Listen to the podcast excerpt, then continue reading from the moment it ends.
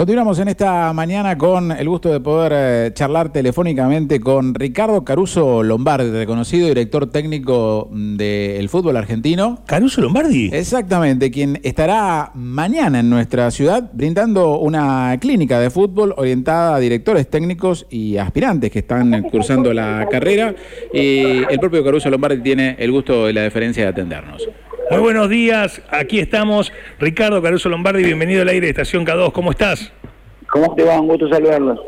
Bueno, ¿qué expectativa para hacer mañana la clínica aquí en la ciudad? Imagino que esto lo venís brindando en otras ciudades de la provincia de Buenos Aires y del interior del país. ¿De qué va la charla un poco, Ricardo? Mira, ahora estoy haciendo misiones Chaco, Corrientes y Formosa. Así que hice los 4 la semana pasada. Y ahora, mañana voy a hacer, ahora me salió lo de Balcarce, y mañana a la 1 del mediodía voy a hacer Balcarce, y a las 7 voy a hacer Necochea. Así que está cerca, ¿no? Balcarce y Necochea no estamos tan lejos, ¿no? 97 kilómetros. Bueno, voy a hacer Balcarce y de ahí me voy a Necochea. Así que voy a hacer los 2 lugares.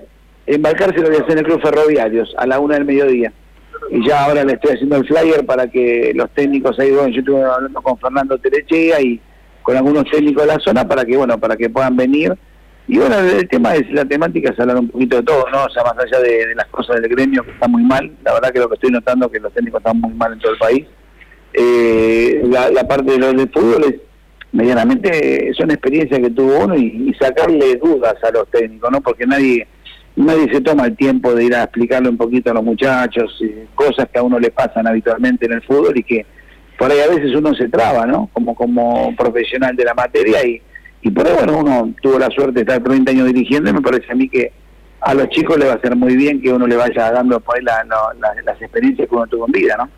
Bien, nuestra primera visita a Necochea, en este caso va a ser en el Club Huracán, mañana a las 7 de la tarde, ahí las cuestiones de Pedro Gutiérrez para esta charla.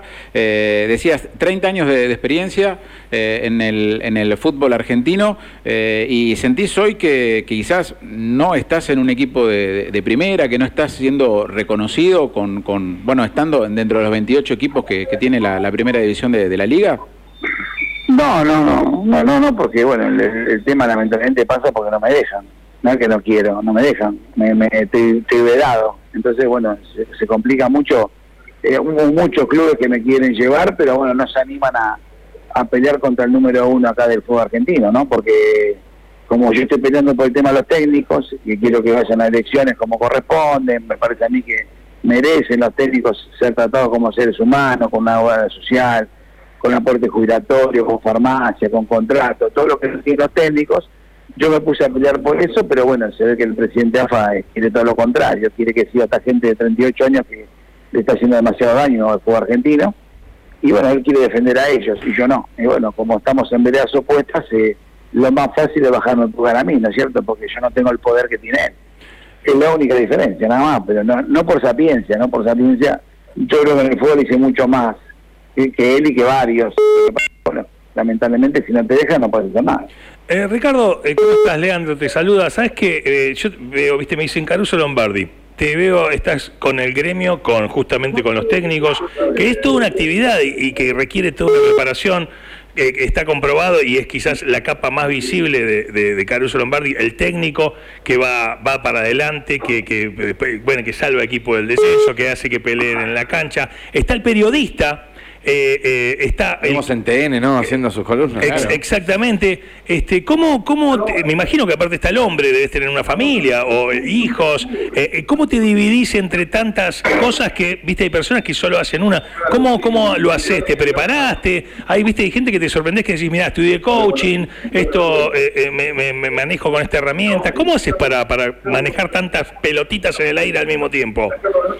Mira, fue todo natural siempre lo mío. Esto de, por ejemplo, hacer Necochea, Miramar y hacer Balcarce, me sale de la nada, ¿no? Del alma. Lo hago porque yo las... Hola. Lo perdimos, ¿eh? A ver si lo perdimos. Hola. No. Hola. Ahí te recuperamos. Hola. Te perdimos 10 segundos, no sé si te moviste. Te decía que que lo mío es natural, que es como las charlas técnicas, ¿no? Lo mío es todo natural, cuando planteo los partidos, me sale bien porque, bueno, uno por ahí tiene una buena visión de las cosas, es como cuando pruebo los jugadores, todo igual, ¿viste? Medianamente hago eso. El periodismo lo hago porque estudié periodismo deportivo, estudié 3 años, y tengo la ventaja de que al haber estado en un campo de juego, estar como técnico, como jugador, me da la ventaja de poder hablar ciertas cosas que por ahí los muchachos, los periodistas no la tienen, la experiencia esa, y por ahí hay algunos que no se animan, ¿no? Porque muchos periodistas no se animan porque también el hablar algunas cosas le prohíben después de seguir trabajando de lo que le gusta, ¿viste? Entonces tienen que tener un cuidado que yo no lo tengo, yo no tengo ningún cuidado porque no tengo nada que esconder y no me niego a decir nada. Ricardo, el día que me nieguen, lo dejaré de hacerlo, ¿no? Te saco un toque de la charla de técnico, todo me es inevitable tenerte al aire. O sea, uno te conoce así, ¿no? Ya eras así de pibe en el colegio, decían, Caruso Lombardi, ibas al frente con el grupo egresado, con los compañeros, en tu casa. Siempre fue desde pibe. Negociaba amonestaciones para el grupo. Claro. Siempre igual. Aparte que si había un quilombo que siempre hacías quilombo en el colegio, y bueno, y venían a buscar a ver los responsables, aparecía. No me interesó. Y aparte que me enfrenté siempre con gente de poder. Vos fíjate que yo en el fútbol, todos los enfrentamientos míos son todos con gente de poder. Nunca estoy enfrentado con gente humilde. Claro. Siempre con gente que levanta la nariz más que la cabeza. Entonces, me da bronca que sean así, me da bronca que el poder lo usen para hacer las cosas mal. Esto es como cuando yo te llamo por teléfono y vos no me atendés. Y me da vuelta. Tengo varios que para que te atiendan, tenés que pedir por favor que te atiendan un teléfono. Y yo soy tan diferente. Y mira que tuve momentos para agrandarme, pero millones de momentos para agrandarme. Y sin embargo atiendo a todo el mundo y trato de solucionar las cosas, siempre y cuando esté al alcance de la mano de uno, ¿no? Claro. Pero no todos pensamos igual, hay muchos que el poder se les sube la cabeza y después te fijan. Ricardo, vos calculás que hoy por hoy estamos pagando la Copa América. La Copa América, me está contento, todos nosotros, de que salimos campeones. Me parece que el poder de tener la Copa América hace de que después pase lo de Patronato con Barraca, ¿no? O sea, eso es todo poder. Ricardo, ahora te voy a consultar algo, me voy a meter en la parte gremial, pero antes quería consultarte esto porque dijiste lo de tu enfrentamiento con los poderosos. ¿Te amenazaron alguna vez? ¿Te amedrentaron como para que te calles la boca? No, van llegando algunas info. A veces te dicen, che, no hables más de esto, lo otro, pero no. Yo no ando con guardaespaldas en la calle, yo no ando con nada, yo estoy solo, voy a todos lados solo. No, pues te veo como solo, sin miedo, ¿viste? A pesar de que hablas en contra de personas que por ahí uno... Sí, mucho poder, mucho dinero, hay mucho juego, ¿no? Es verdad eso, pero no, nunca... Lo que pasa es que la gente, te digo la verdad, la gente toda se me viene a... Siempre así es la vida, no tengo gente que me agreda en la casa, soy querido, te digo la verdad, no. Decir que yo la política no me quiero meter porque, pero me piden mucho. ¿Te ofrecieron? ¿Te han ofrecido? Sí, porque Ricardo, ¿sabés que te moviste un metro? Empezó a perderse. Estoy quieto, ¿eh? Ah, mira qué raro. Bueno, está bien. Pero no, ¿te han ofrecido de partidos políticos formar parte? Sí. Y aparte que calcular cuando me toca tomar algo con alguien en la calle, como sea. De cada 10 personas, 9 me saludan, me piden un autógrafo, me piden una foto y ellos se fijan todo. Claro. No era, tenés buena imagen. ¿Y sabes qué pasa? La gente ya no cree en nada. Cuando encuentra una persona que cree, esa es la diferencia. O sea, yo creo que cuando, por ejemplo, hay mucha gente que me ve en TN el sábado y domingo y todos me dicen lo mismo, seguí igual, nosotros lo vemos siempre, somos enfermos de ver el programa ese porque te escuchamos y siempre decís la posta, te tirás la posta. Bueno, yo creo que mucho no miento, porque si mentiría, ya tranquilo que alguno me saldría a cruzar. Claro. Y no me saben, pues saben que digo la verdad. No, yo no ando con vueltas, digo la verdad. Yo no hablo cualquier cosa, hablo y lo que no sé. Pero los que sé que al tranquilo... Ricardo, a ver si recuperamos la señal. Hablaste de la Copa América, siempre fuiste crítico de todo proceso de selección, opinando, y bueno, se viene un mundial, estamos a 100 días, y la pregunta un poco es cómo ves al equipo de Scaloni en este momento, donde parte como favorito, y que, bueno, obviamente tiene que resolver cuestiones que tienen que ver con la lista. Sí, para mí estamos muy bien. estamos muy bien porque el recambio vino muy bien, porque los jugadores jóvenes le dan otro tinte a la selección y que le permite a Messi jugar más tranquilo, ¿entendés? O sea que lo tenemos para definir ahora, pero yo creo que hoy por hoy el equipo está andando muy bien y los chicos que está jugando, le está tocando jugar, me parece que son todos europeos, están todos jugando afuera, entonces no tienen que amoldarse a nada. ¿Te ves algún jugador que hoy no está dentro de la lista que te gustaría que esté? Y mira, hoy por hoy creo que Enzo Fernández está haciendo un buen campeonato de la otra vez, ahora que está jugando afuera. Uh-huh. Bueno, viste, porque acá lo van a valorar Enzo Fernández o Julián Álvarez cuando van afuera. No lo valoran cuando vos lo tenés acá. Parece como que vos tenés que hacer posgrado, ¿no? Claro. Afuera para que sirvas para la selección.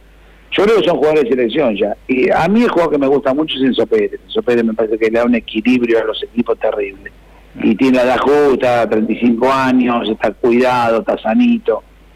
Tiene mucha selección encima. Eso ya. A mí es un jugador que me gusta mucho y me parece que es un buen termómetro para una selección. Qué bueno que la ves bien. Cuando preguntó Adrián me dio miedo, digo, ahora Caruso me la pincha, estamos a 100 días, viste, con una ilusión, y me decías, un desastre, nos volvemos en primera ronda, me moría, Ricardo. Gracias, gracias. No, qué alegría. No hay por qué, porque el equipo está bien. Bueno, aparte están ganadores, el equipo es importante. Me gusta. Ricardo, te consultas un poco sobre la charla de mañana. Tengo entendido que en algún momento quisiste como encabezar el gremio de técnicos. ¿Eso en qué instancia está? ¿Hay un gremio? Porque decías que como los técnicos están desprotegidos un poco. Sí, es por eso que tengo los problemas. No estoy dirigiendo por eso, por haberme metido en esto. Y yo lo que estoy buscando es que haya elecciones, nada más. Elecciones como corresponden. Que todos los técnicos del país puedan votar. Los 30.000 técnicos que estamos en el país que puedan votar. Nunca votaron en 35 años. Hoy hay un gremio que tiene una cabeza que no se vota, digamos que va... No, ya está grande, no tiene idea de nada, lo están usando. Y están poniendo un apoderado que no corresponde, nadie no fue elegido por nadie. Entonces, como lo pusieron acá, el número uno de acá lo puso, y la bronca que viene conmigo es esa, ¿no? Que como puso el apoderado, y yo no quiero que esté el apoderado, y estoy haciendo un montón de denuncias, entonces paso a hacer mala palabra por ese motivo. ¿Sabés que no te escuché hacer alguna referencia, yo particularmente no te escuché, al caso Carlos Tevez, respecto a esta duda de si tenía título o no tenía título para ser el técnico, la pelea con el Chaparretegui y demás? ¿Estás al tanto? ¿Lo seguiste al tema? No, creo que estuvo denunciado por el secretario adjunto, pero no le contestaron nada porque igualmente no le van a poder contestar nada porque la realidad es que no lo hizo un año solo, es así. Pero bueno, acá es lo que yo te digo, se quieren apoderar del gremio para hacer lo que quieren, okay. Que es lo que pasó, por ejemplo, este es un caso, ¿no? Hacer lo que quieren, ese es el problema grave. Hacer lo que quieren es el problema más grave que tenemos. Sabes que respiras fútbol, sos fútbol, es una alegría que estés en Necochea, será a partir de las 7 de la tarde mañana, bueno, por supuesto esta clínica para DT recibidos y aspirantes, así que es un alegrón recibirte en Neco, nosotros lo estamos difundiendo y gracias por este paso por el aire de Estación K2, la verdad que ha sido muy generoso, Ricardo. Bueno, gracias a ustedes, un abrazo grande, mañana estamos viendo.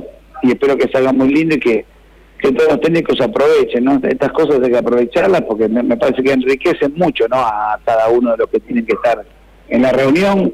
Es una cada tanto, así que no hay excusa. El que no viene porque no quiere, no porque no puede, porque no quiere directamente. Así que bueno, está en ellos que puedan venir. Voy a estar mañana a la 1 en el Club Ferroviarios en Balcarce, a las 7 voy a estar en Necochea, en el Club Huracán, y el viernes voy a estar en Miramar, a las 7 de la tarde. Así que bueno, en todos los lugares voy a tratar de dar lo mejor como hago siempre. Ricardo, este aplauso es para vos, muchas gracias y un lujazo que vamos a estar recordando a toda la audiencia. Un fuerte abrazo. Dale, gracias a ustedes, un beso.